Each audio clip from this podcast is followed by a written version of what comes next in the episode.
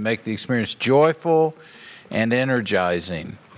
And uh, so the way I kind of approached this was like uh, maybe are some of you here who have never been discipled or in a discipleship relationship.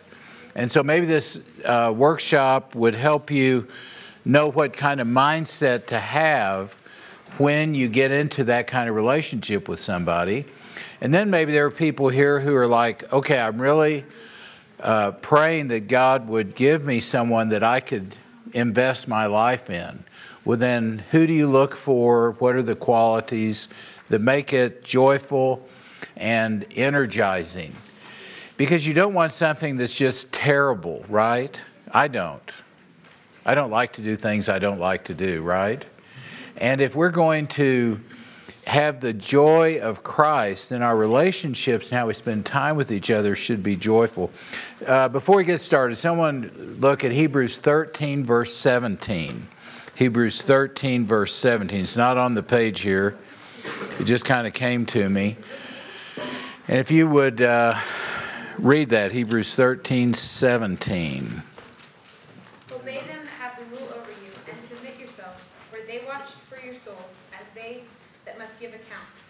They may do it with joy and not with grief, for that is unprofitable for you. Okay, so uh, it says, they keep watch over you as those who give an account. Do this so their, their work will be a joy, not a burden, for that's of no benefit to you. And uh, I'll tell you a story before we get started while others are gathering. This guy was at a retreat and he came up to me and he said, Something happened to me at the retreat I really want to talk with you about. Would you be willing to disciple me? And it's like I didn't know him very well. Um, if he was a Christian, I thought he was just barely a Christian. And I said, Well, Lance, we'll, why don't we agree to meet for six weeks? And uh, after the six weeks, then we can see where things are. And when you're first getting started, sometimes it's really important to have a, a, a set period of time to see if this thing is going to work out. So I met with him, and he told me the story of what had happened at the uh, retreat and why he wanted to meet with me. And he really didn't give me very much to work with. When I would ask him, and I'll tell you what he told me. He said, I was on this retreat and I was walking through the woods, and I thought back to when I was 14 years old when my dog died, and I just fell on the ground and just started sobbing and weeping because my dog died. And I think somehow God was involved in that. That's what he gave me to work with. And I'm thinking, okay, where do you begin with that? And so I started asking him questions, and every question I would ask him would be yes, no, and I don't know. Those were the three answers I got. Week one, Mary? No, that's all there were. Uh, week two, here's one. Someone can have this one. Week, here we go.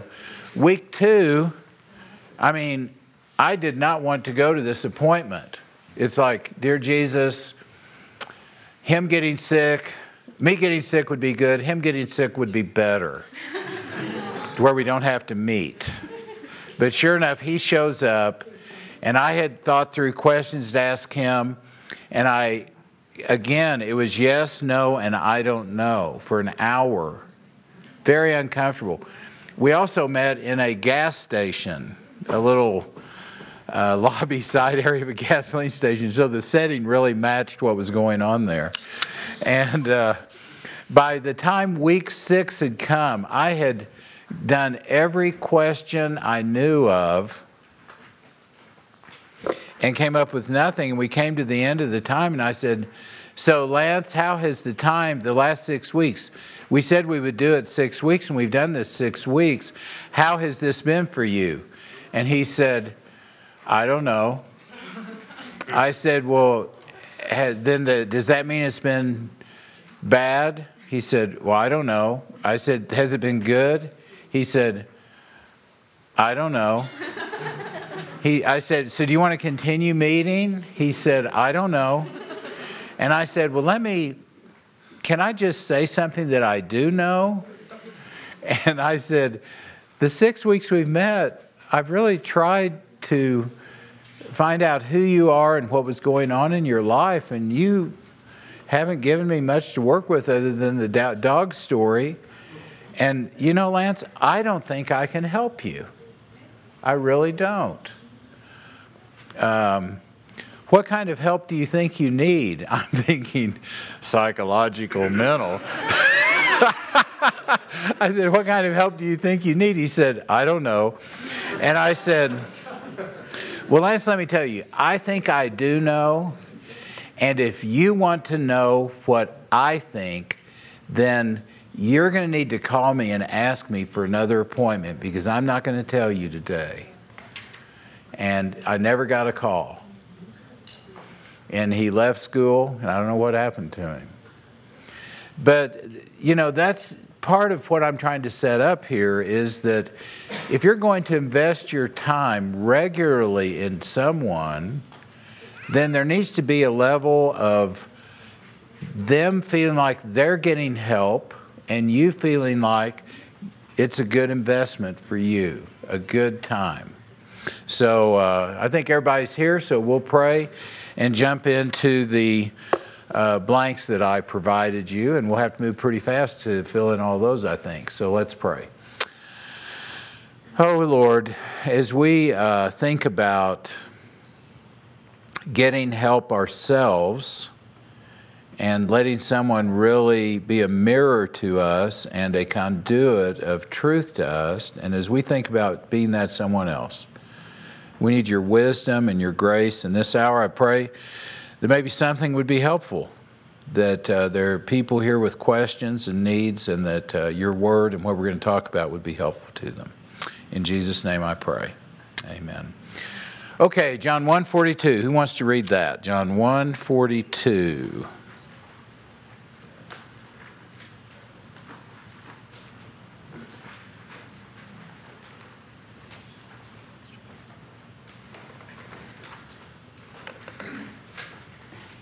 Somebody. Yeah, okay, back here. Javi. And he brought him to Jesus. Jesus looked at him and said, You are Simon, son of John. You will be called Cephas, which is which when translated is Peter. Yeah. So this was like, as far as we know, the first encounter of Jesus Christ with the guy who we know to be Simon Peter, the uh, apostle of Jesus, and Jesus looks at him and he sees something more than what Peter says, sees, and he says, You are Simon. And uh, Howard Hendricks says that the word Simon has a Hebrew root that means you are wishy washy, you are spaghetti, but I will, you will be a rock, you will be Cephas. So somehow, Jesus, in selecting Peter, he saw something in Peter that he didn't see other places. Now, someone read verse 47. Verse 47. John 1. Okay, Tyler. When Jesus saw Nathanael approaching, he said of him, Here is a true Israelite, in whom there is nothing false. Okay, and uh, Nathanael Jesus saw something in him. Now, it's pretty interesting that Jesus did not select Nathanael to be one of the 12. When you look at the list of the 12, you don't find Nathanael's name. But if you go back to the John chapter 21, verse 2, uh, you'll find this John 21, verse 2. This was after the resurrection and uh, they were out fishing. It says in verse 1 After Jesus appeared again to his disciples by the Sea of Galilee, it happened this way Simon Peter, Thomas, also known as Didymus, Nathanael from Cana in Galilee, the sons of Zebedee, and two other disciples were together. I'm going out to fish, Simon Peter told them. They said, We'll go with you. So they went out. So here are two people in John chapter 1 that Jesus saw something really wonderful in both of these men. He saw strength in Peter from spaghetti to a rock. In Nathaniel, he saw someone that had no guile. But when you get to Luke chapter 6, verse 12, when Jesus went to spend the night to pray about to the Father, who would you have me to invest in? Guess what? He only picked one of these two out of chapter 1. And he had seen something in both of them. So that makes me want to say to Jesus, What's up? You know, why didn't you, why didn't you pick Nathaniel instead of Judas? Hello? What was that all about? And I would like to talk to Nathaniel and say, What was it like to not be picked by Jesus?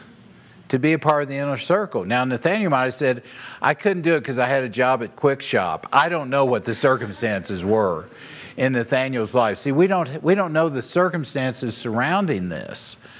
But uh, one thing that is pretty clear when you read the New Testament is that Jesus had a large group of people who seemed to be hungry to follow him, and he picked only 12 of them to be with him and spend time with him.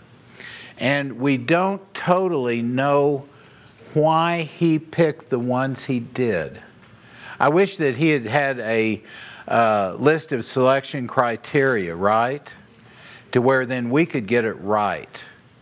But we know even though he was the Son of God and he spent the night praying, that not all those 12 worked out that well, right? Uh, Judas kind of had a little problem.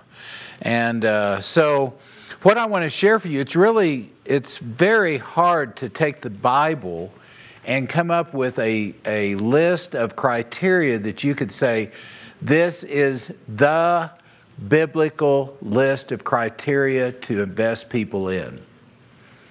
You know, if someone can come up with that, I'd love to have it because it would uh, make me feel a little more comfortable when I decide to spend time with this person and not spend time with but somehow it boiled down to Jesus praying and sensing God's leadership to invest in people. And uh, that, that may be a missing component in the way some of us select, that we really don't pray about it, we don't ask God to show us, that we just sort of, sort of do it with whoever's handy, or we just find someone so, I, what I've listed is four qualities that I've seen that a lot of people have seen. In fact, I, I read about 12 books on the subject of discipleship 20 years ago. And I made a list of criteria that these disciple makers said they looked for in someone. And I tried to, I made this little chart and I did it on a dot matrix printer. That's how long ago it was. And I had this little chart that had all the little squares and columns and who said what and everything. And basically, it came down to these four things that everybody kind of agreed on. And so I'm thinking, okay, this is consensus, and for sure, these four things are important. So we'll start out with the first one faithful, F. That someone is faithful. Now, faithful means full of faith full of faith. They, there is something in this person that they are trusting God, that they are moving toward God, that there is faith that is filling their lives, and there's something alive in them. Uh, there's a woman in our ministry who applied to be a part of a leadership team in January. And we had an online application for the students to complete, and then an interview with someone on staff. And so uh, this girl, uh, the person who was discipling her had major questions about whether this girl should be a part of the leadership. And so one of the questions was describe your relationship with God. And she described it as routine. It's routine. And it, that did not surprise the woman that was uh, spending time with her, discipling her, who had questions. And so during the live person to person interview, it's like, what did you mean by routine? It's like, well, you know, sometimes it's there, sometimes it's not. I mean, there are days though go by I don't even think about God. There are days that I, you know, but I really want to be a part of the leadership. I really think this would be great. And it's like, I mean, this is a wonderful woman. It's just that her heart is not full of faith right now. That she's not being filled with faith. There's nothing alive in her in Christ. And though she would, she has great leadership qualities and skills, it's not like we could ask her to be a part of leadership. Does that make sense? And so faithful is important. A second is available. A for available. And um, I think this means that people, their, their uh, schedule, they can actually meet with you on a regular basis rather than once a month, but not every month. I have time for you. Uh, that's just so frustrating that, that there is a, an availability, that they, they're at a point in their life that they can actually spend the time to learn and to try to do some things to and then the c is for chemistry that uh, there needs to be some level of chemistry between you and the person who's discipling you or you and the person who you're trying to disciple you don't want to be spending time with people that totally drain you now, I, this is a truth that I'll share that a lot of non staff don't know.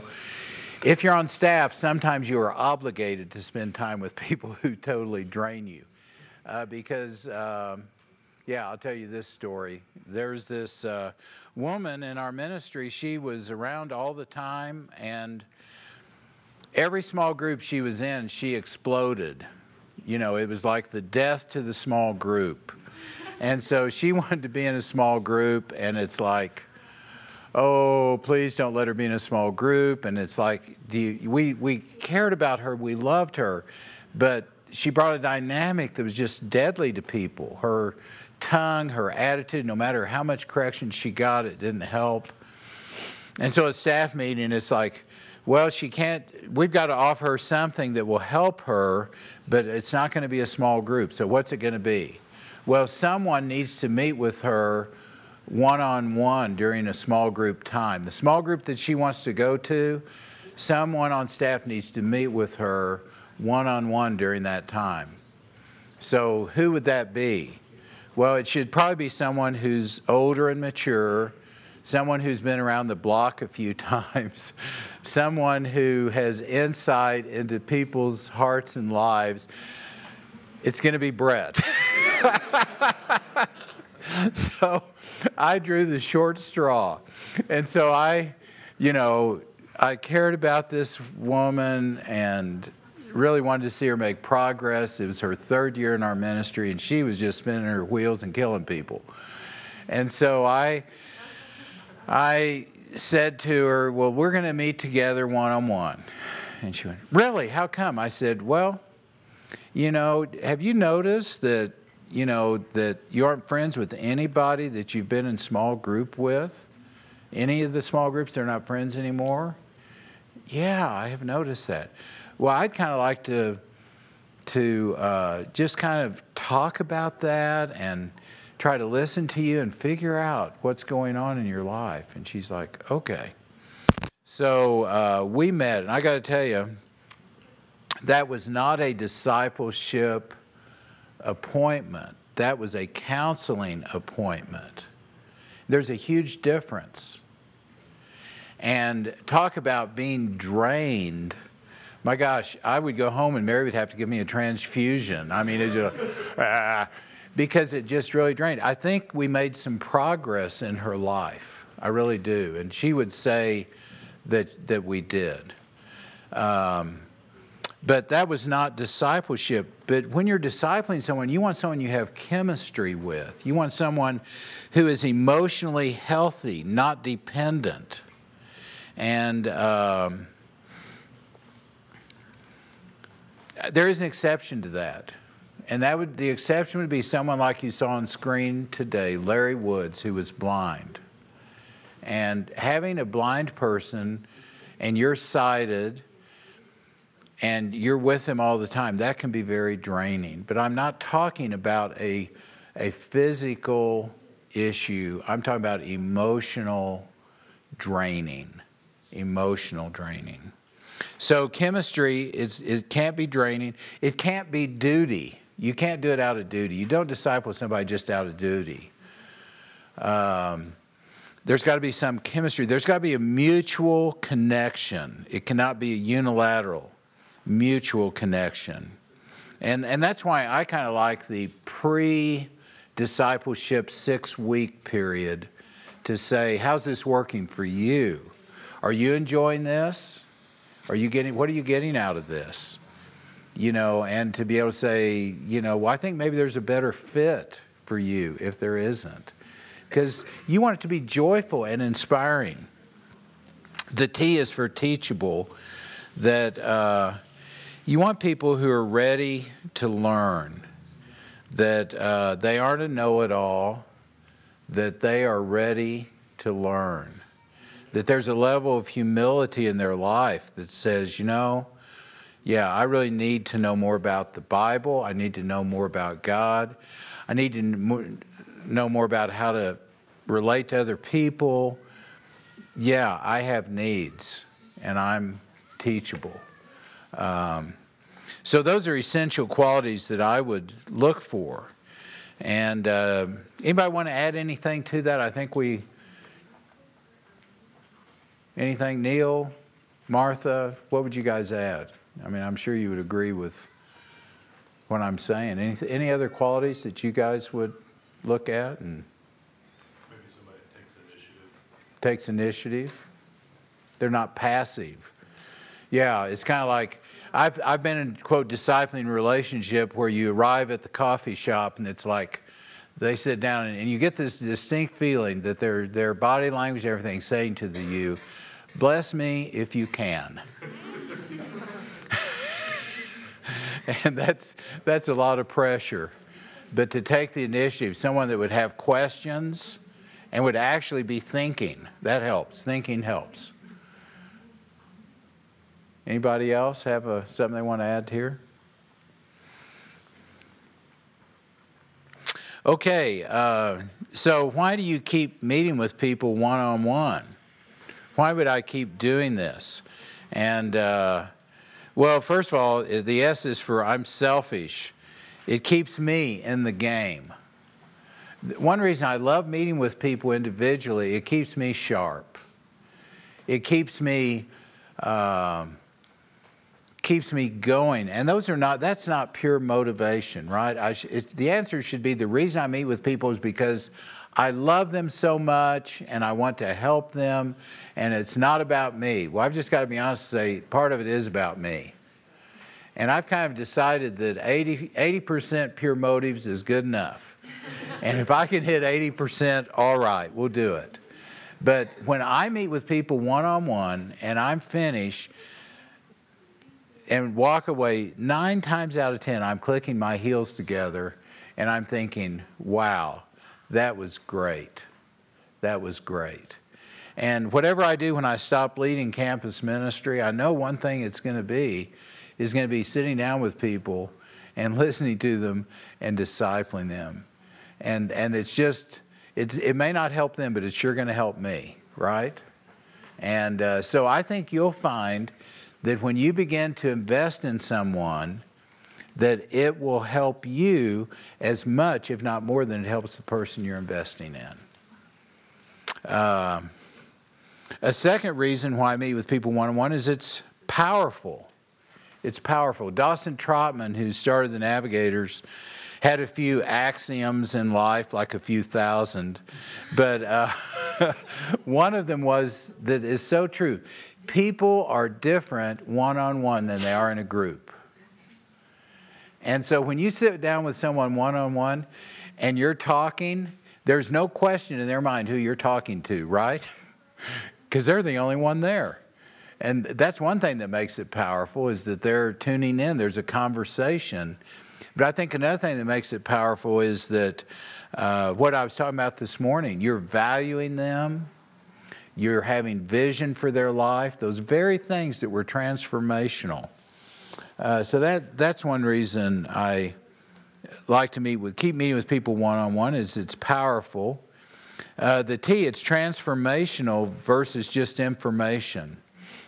When Mary and I moved to Florida, I had spent two and a half years with Max Barnett and Gene Warr and whoever else that, that they drug around, and they kept dragging, dragging people through that would meet us and uh, talk to us. And I got to Florida, and we were down in Miami, and 250 miles north of us was a guy from Oklahoma City that Gene Warr had discipled, and he was uh, with an organization called the Navigators. And uh, this, and so he was like the closest like-minded person that I knew up in uh, Central Florida. And he was working with military people at a military base. So uh, Mary and I built a relationship with him, and we would drive up to uh, Eau Gallie, Florida, where he was, Melbourne now, and uh, spend a weekend with him, a Friday night, Saturday, drive back to be back at our church on Sunday. And uh, so he, after they got to know us a little bit, he said, Would you like for me to disciple you? And it's like, Yeah.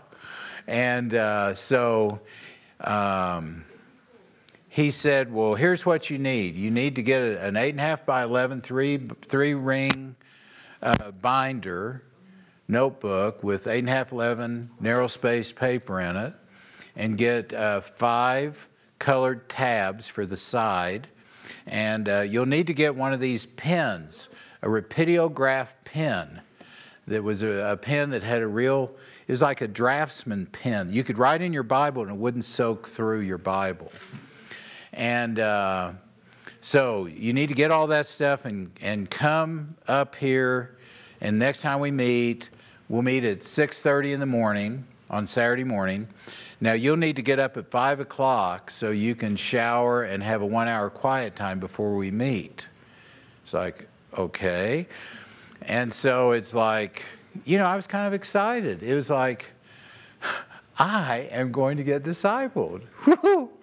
and so, uh, boy, you know, I mean, I got up at five, I took my shower, and I drank my coffee, and I had a dynamite quiet time. And I go in and I sit down, and I was like, okay, bring it on, Bob. And he said, okay, the top of your page, write the word vision V I S I O N. Okay, so I do that. Okay, now write this verse. And he gave me a verse to reference. Then he, he, we looked up the verse and he preached me a little sermon on that verse and had me write some things down. Then he went to the next one and he did that. And then we went to the next one and then we did that. And then it was 7:30. He said, "Okay, your time's up. Now we're going to meet again next month, and you need to go. You need to do this very same thing." with someone before we meet next month. You need to disciple them. And I'm leaving, leaving, I'm going, what was that? Because I had spent two and a half years with uh, Max and Gene and all these people. I didn't have a notebook. I didn't have a rapidograph pen. And I already knew how to spell the word vision, you know? and it's like, oh my gosh. So I went back the next time and it was a repeat, another topic. It was prayer, P R A Y E R, dictation. And here's what I realized is that there's a huge difference between what had been given to me and what I was, been, was being given in this discipleship thing. I was being given information that was great information. I was grateful for the Bible verses. Some of them I didn't even know they were there. But the transformation had occurred life to life as we interacted with life. And so when I meet with people, what I'm interested in is transformation more than information.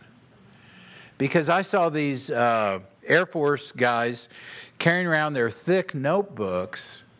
They had it in their notebook, but they didn't have it in their life. And I guess I had it in my life, but I didn't have it in my notebook. Now, which would you rather have if you're discipling somebody? Man, I'd take the life. In fact, did you know Jesus didn't leave a notebook?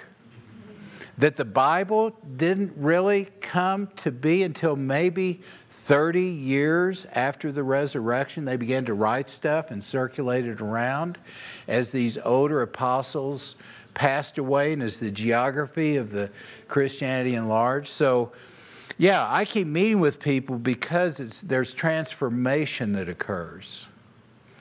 Uh, the M stands for multiplication. When you meet with people one on one, there's multiplication. Uh, you begin to reap more than you sow, you reap later than you sow. You, you meet with people, you sow a seed, and then time goes by, and, and you begin to see fruit come from that, and it begins to multiply. That they then begin to meet with other people, they begin to talk to other people about what's changed their life, not just information, but this changed my life. And the G for me stands for gifting. I told you earlier I have a gift of exhortation, which really fits in well with discipling people. It's a spiritual gift God has given me that I can sit down with someone and listen to him. And Mary calls it an unfair advantage. Uh, she does not have the gift of exhortation. And I can sit down with someone and listen to them, and somehow uh, they leave encouraged, right? And I don't know why, because it's just a gift. And I, have just been using this gift for decades, literally. My daughter Laura was in kindergarten, firstborn daughter is in kindergarten. We went to a parent teacher meeting, and the teacher said, uh, so, what do you do for a living? And I said, Oh, I'm a campus pastor at the university. And she said, Okay, where, where's your office? I said, Well, my office is in my home. We don't have a building. And she said, Okay, so, like, what does your ministry look like? And I said, Well, we have meetings on campus in small groups, but the big thing is that I meet and talk with people, students one on one, and I give them counsel. That makes sense to somebody. I give, I counsel students. And uh, she said, okay. She said, uh, she said, well, let me tell you why I'm asking this. We had an exercise in kindergarten. It's like, what does your dad do? Uh, your dad gets up and he gets dressed and he goes to work. And Laura said, no, he doesn't. And he says, well, then your mother gets up and she gets dressed and goes to work. No, she doesn't. And the teacher says, So then, uh, what does your dad do? And Laura said, He sits around and drinks coffee and talks to people. she said, Where does he get his money? And Laura said, The bank. well, I, I've got to tell you, I'm guilty of having spent over 40 years in Lincoln, Nebraska, doing what people think is nothing. and just going to the bank and getting money. Hey, what a life. Uh, but there is a gifting here because when I'm involved in meeting with people and discipling them, I have minimum weariness doing that. I can just do that hour after hour. You can just take it, sit me in here, give me coffee. I need the coffee.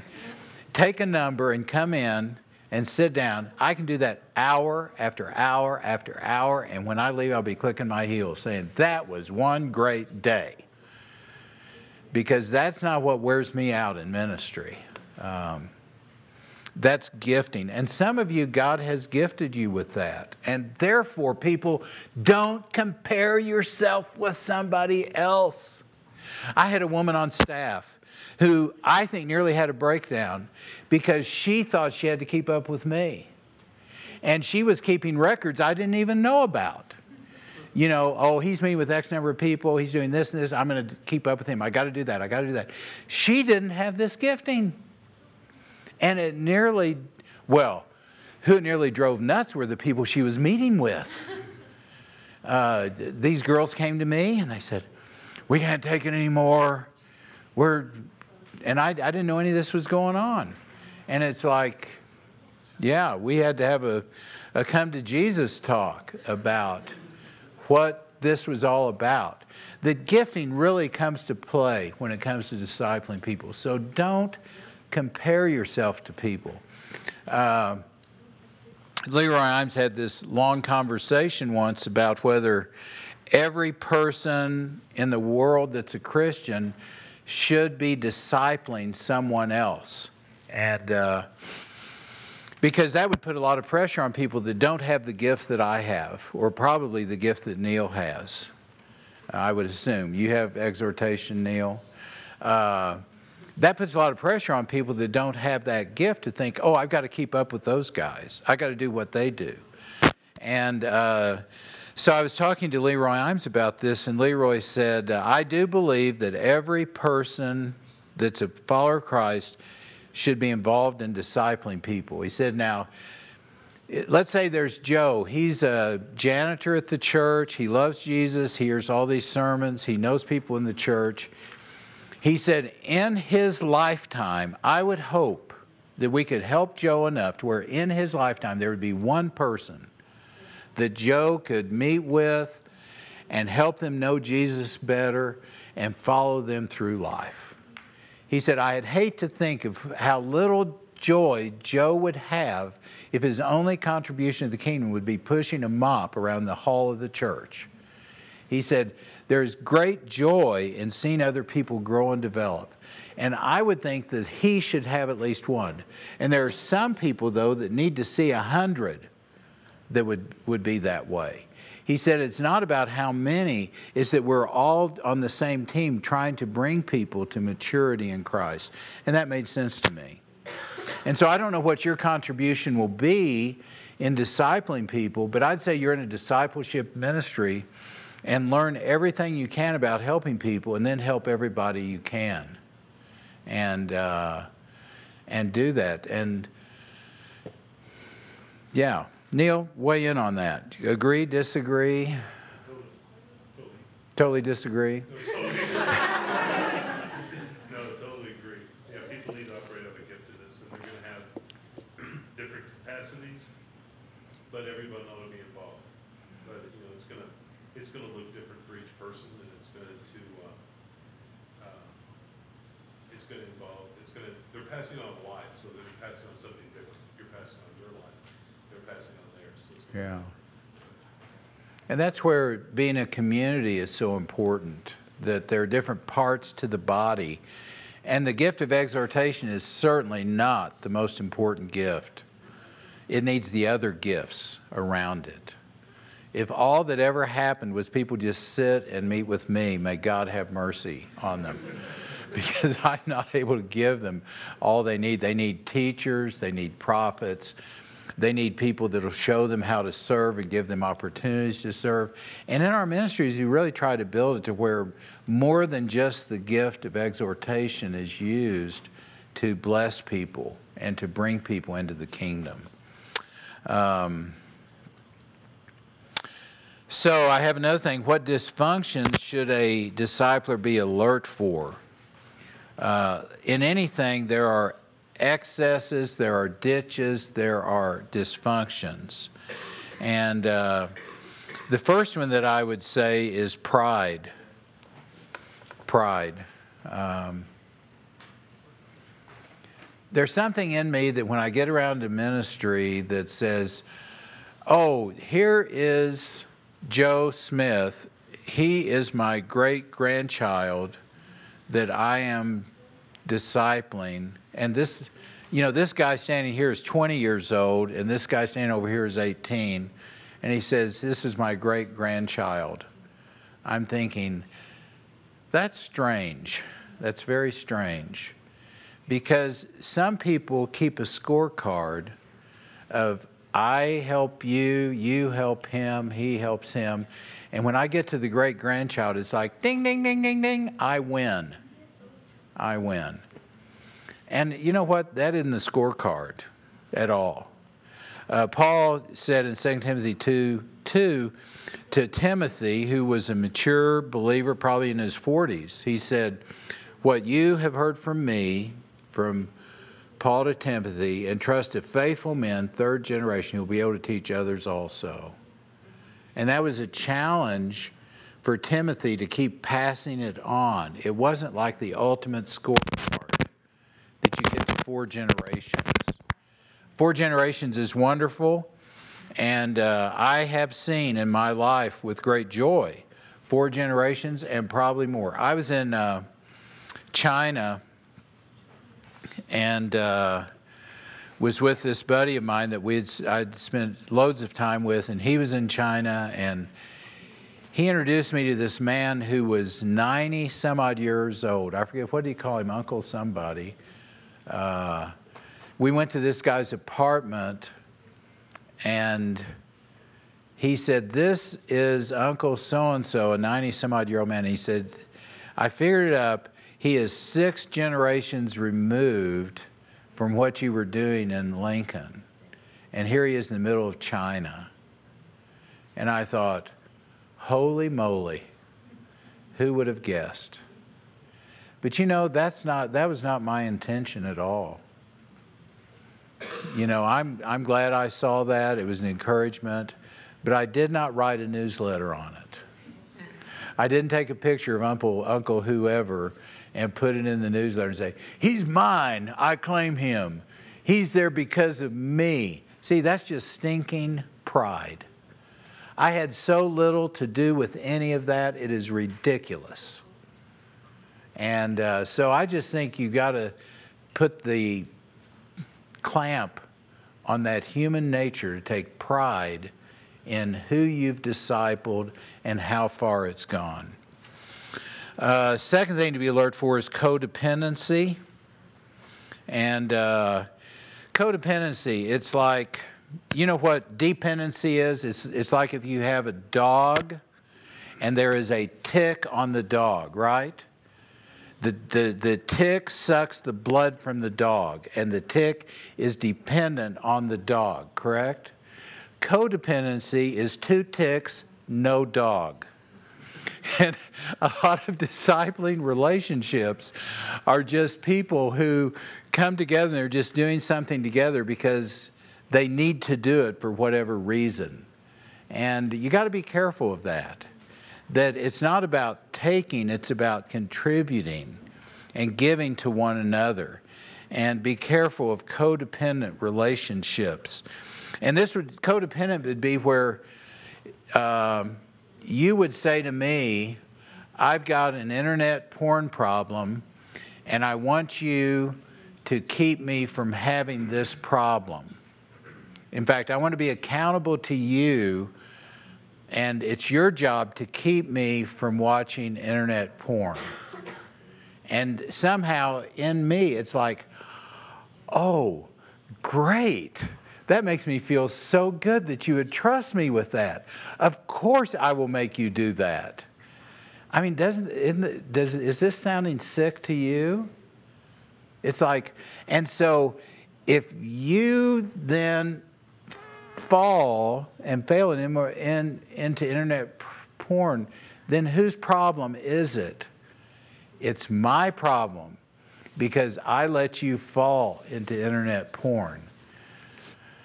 And I want to tell you, discipleship, they're discipling things with accountability that seem to work that way.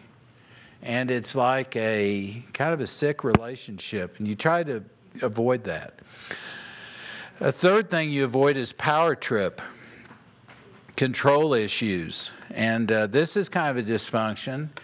Uh, I'm the discipler, you're the disciplee. Okay, let me, let me explain what this means, okay?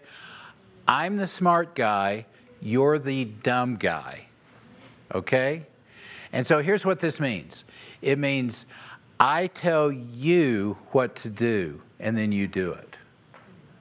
That's a power trip. And, and I know that there are people that are, it's called discipling people, but it's just as sick as that. It's one person controlling another.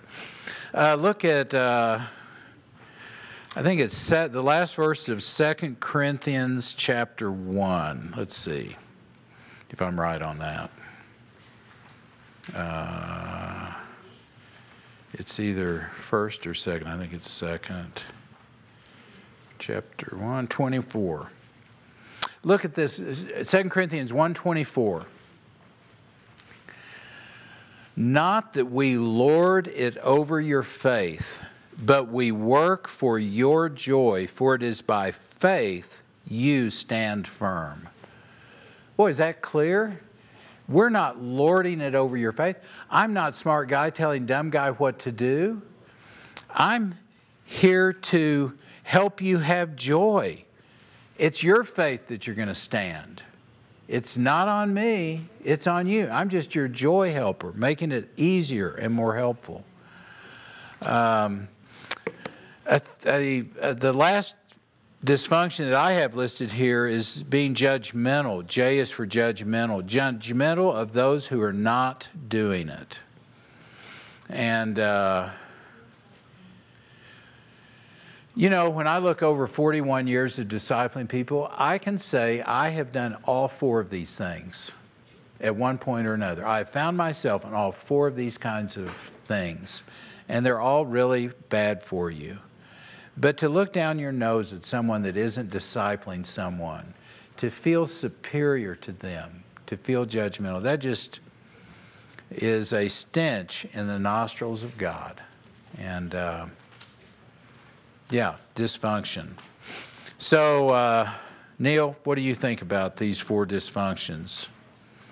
I totally, totally agree. I think that, uh, from the vantage point of, uh, like, the focus here seems on those that are discipling people, probably the, you know, from the vantage point of the one being discipled, uh, the view sometimes like they're gonna come in, it's gonna be like plastic surgery, they're just gonna sit down there and you're gonna put them to sleep and they're gonna wake up a new person, and, you know, just be different and walk out, you know.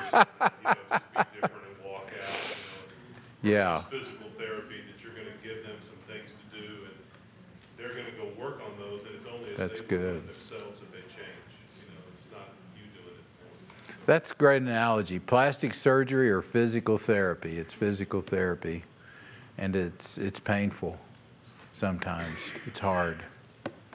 Great. And then uh, the last court category I have here, and then we can do questions and then go to dinner, is what pulls a person into a discipling relationship? What is it that, that kind of pulls them in? And the first, the A is aware, is awareness of their need. And John 6, 66 through 69. Listen to this story. From this time, many of his disciples turned back and no longer followed him. And Jesus said, Do you want to leave too, do you? He asked the 12. Now, this is so healthy because with Jesus Christ's discipleship, there was always a door out. No one was ever locked in, not one of them. And he said, So all these people were leaving. Did you want to leave too?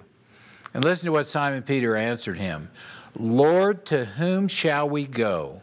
You have the words of eternal life. We have come to believe and to know that you are the Holy One of God. Peter was aware of his need to have the words of Jesus Christ. I cannot live without the words of eternal life. I cannot live without this. And so, one thing that pulls people in discipleship is not getting them in the door and locking it, locking them in, but it's Uh, the pull of their own neediness. I really need this. That's why I ask people that I'm meeting with is this helping you? Is this working for you? Are you enjoying this? Do you look forward to coming and us getting together? Because if they don't, boy, there's the door. There's the door. I don't have to have them meeting with me. You know, and if they don't want to meet with me, that's just fine. God will give me someone who does. And I think that's that's part of the stance we have to have that that their need is going to be part of what pulls them into the relationship. And I think Neil, that goes to the initiative thing you were talking about. That they've got to have a need. They've got to have a some place that they feel like this is really doing them good and they're coming here for that purpose. Uh, a second thing that pulls people into the relationship is the example of your own life. Over and over again, uh, the New Testament talks about the example of your life. Uh, consider in Hebrews 13 7, consider the outcome of their lives. And uh, yeah,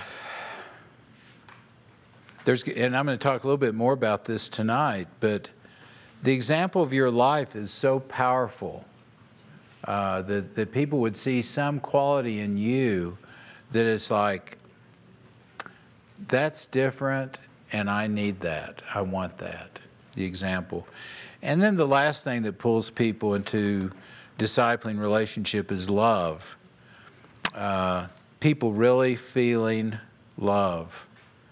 And Paul wrote in 1 Thess 2 7 through 12, he says, Just as a nursing mother cares for her children, so we cared for you because we loved you so much.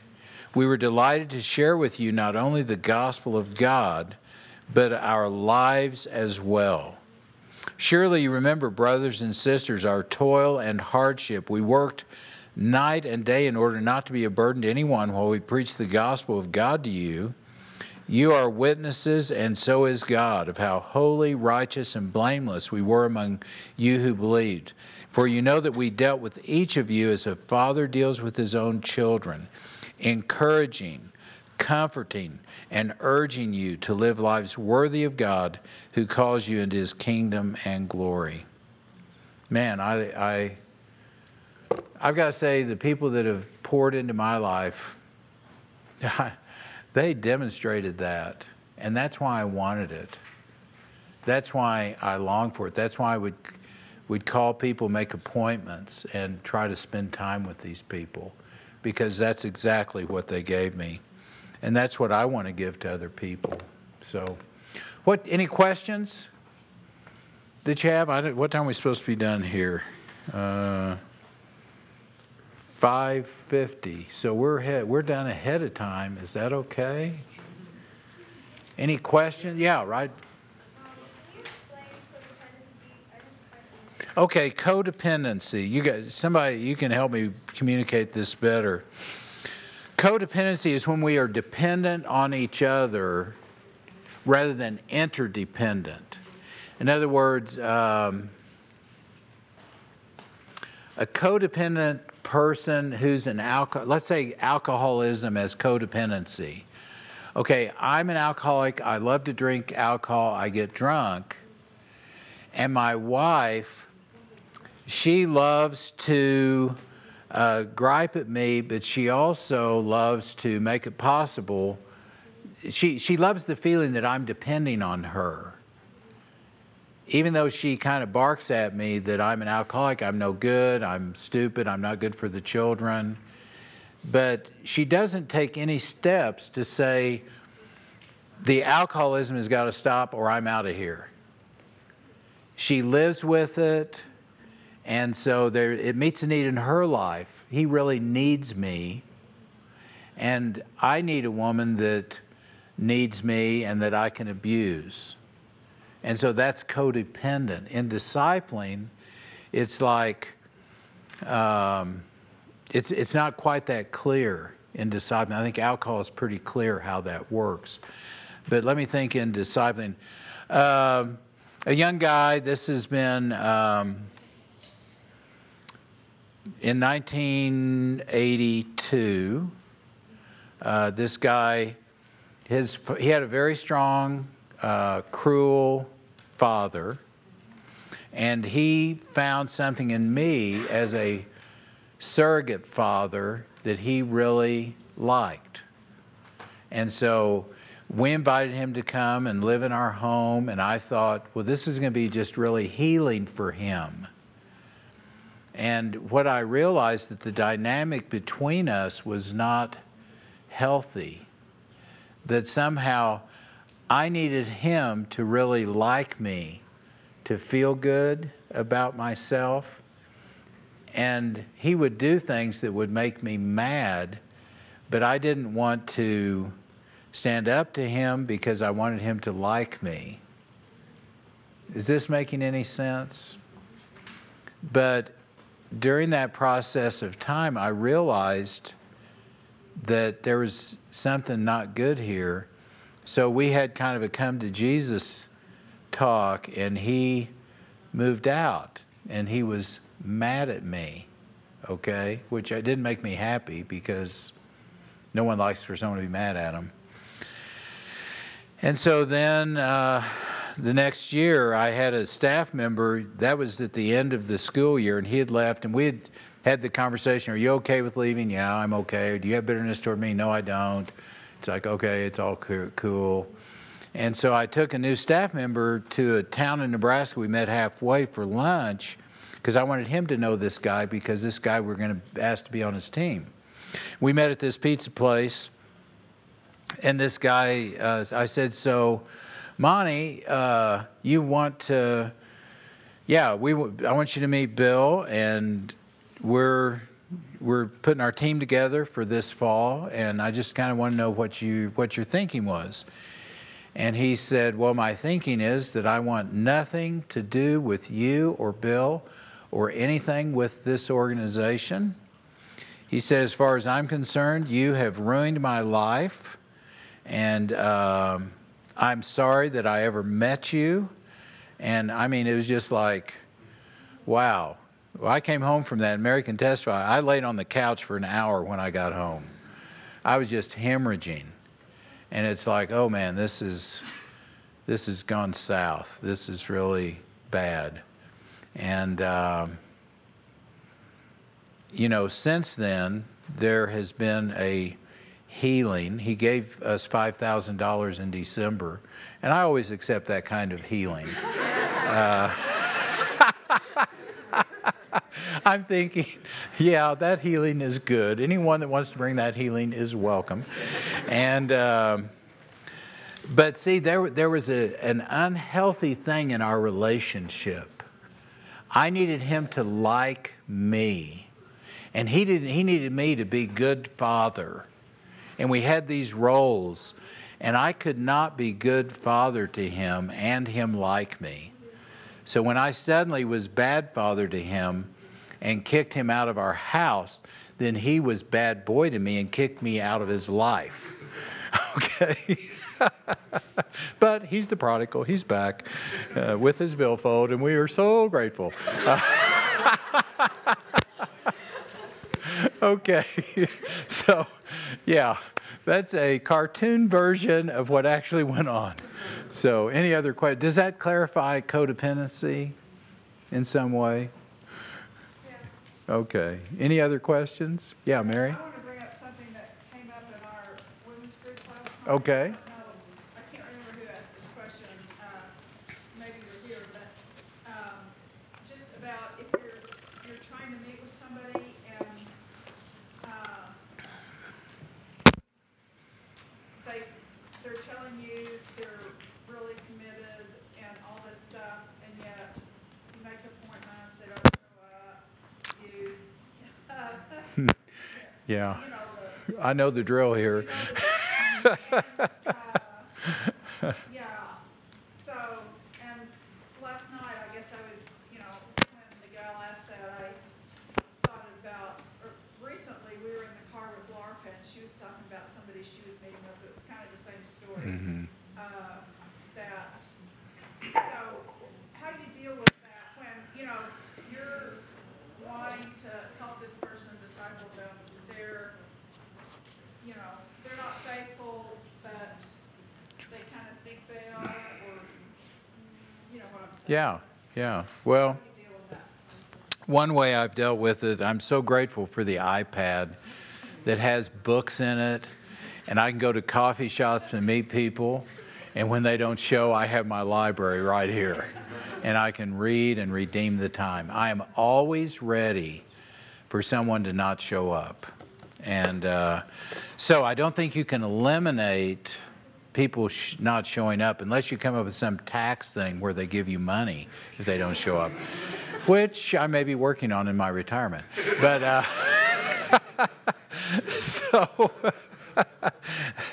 um, I think if it's a it's a pattern, it's just like that. You know, if you have a six week thing, you say, "How's this working for you?"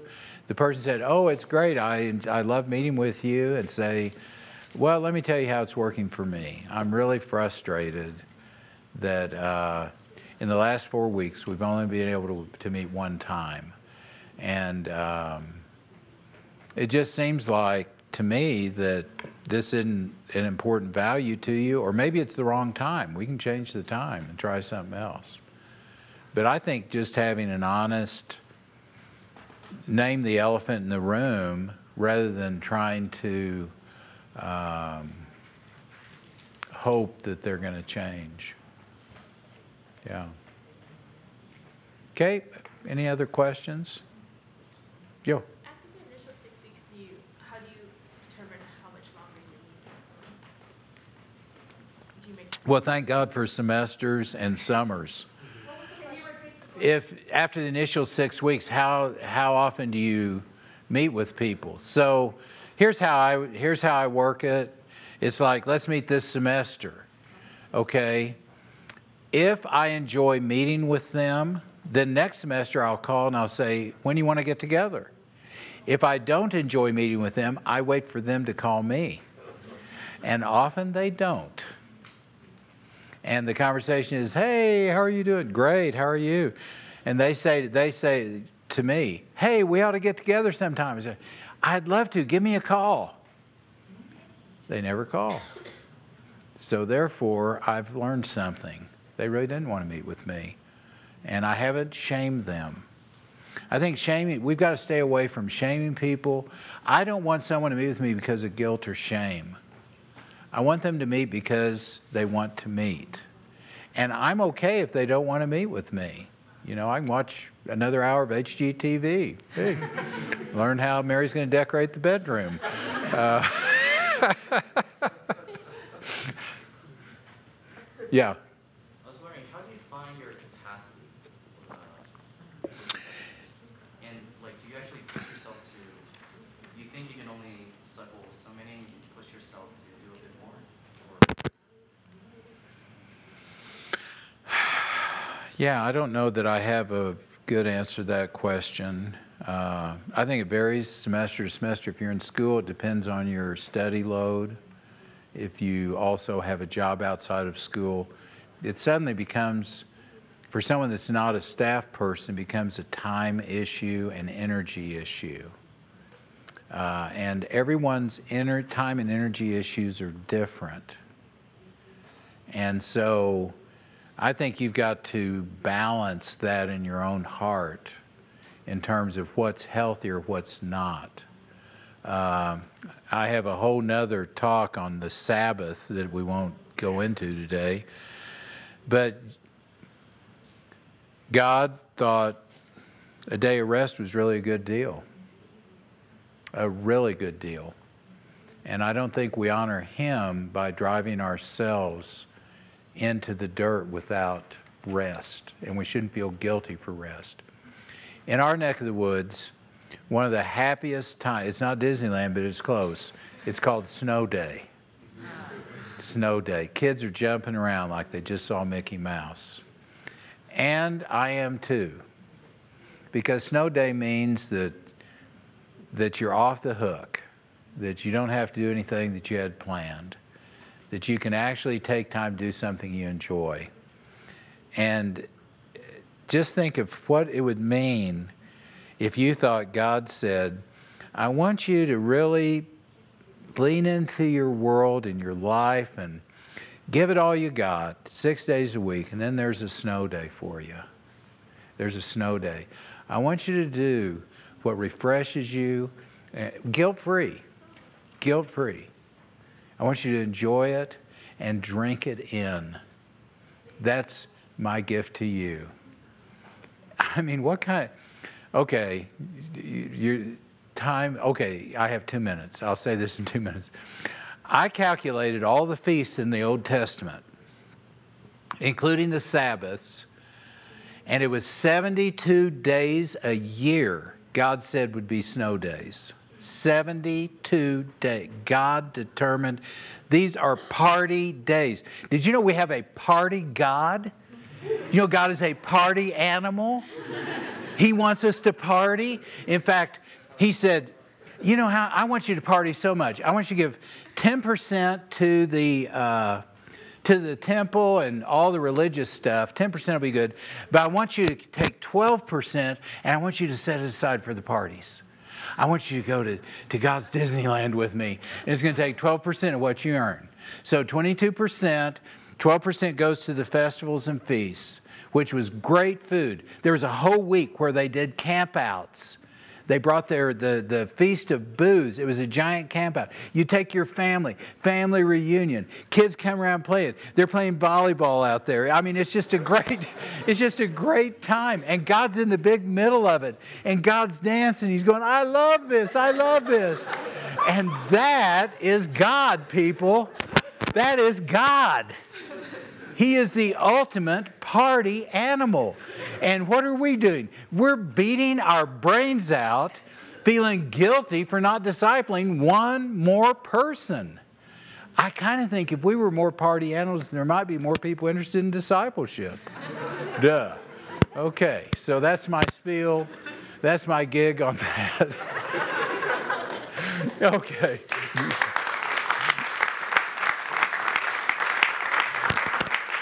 Let's go, let's go party. Jesus, thank you. You're dismissed.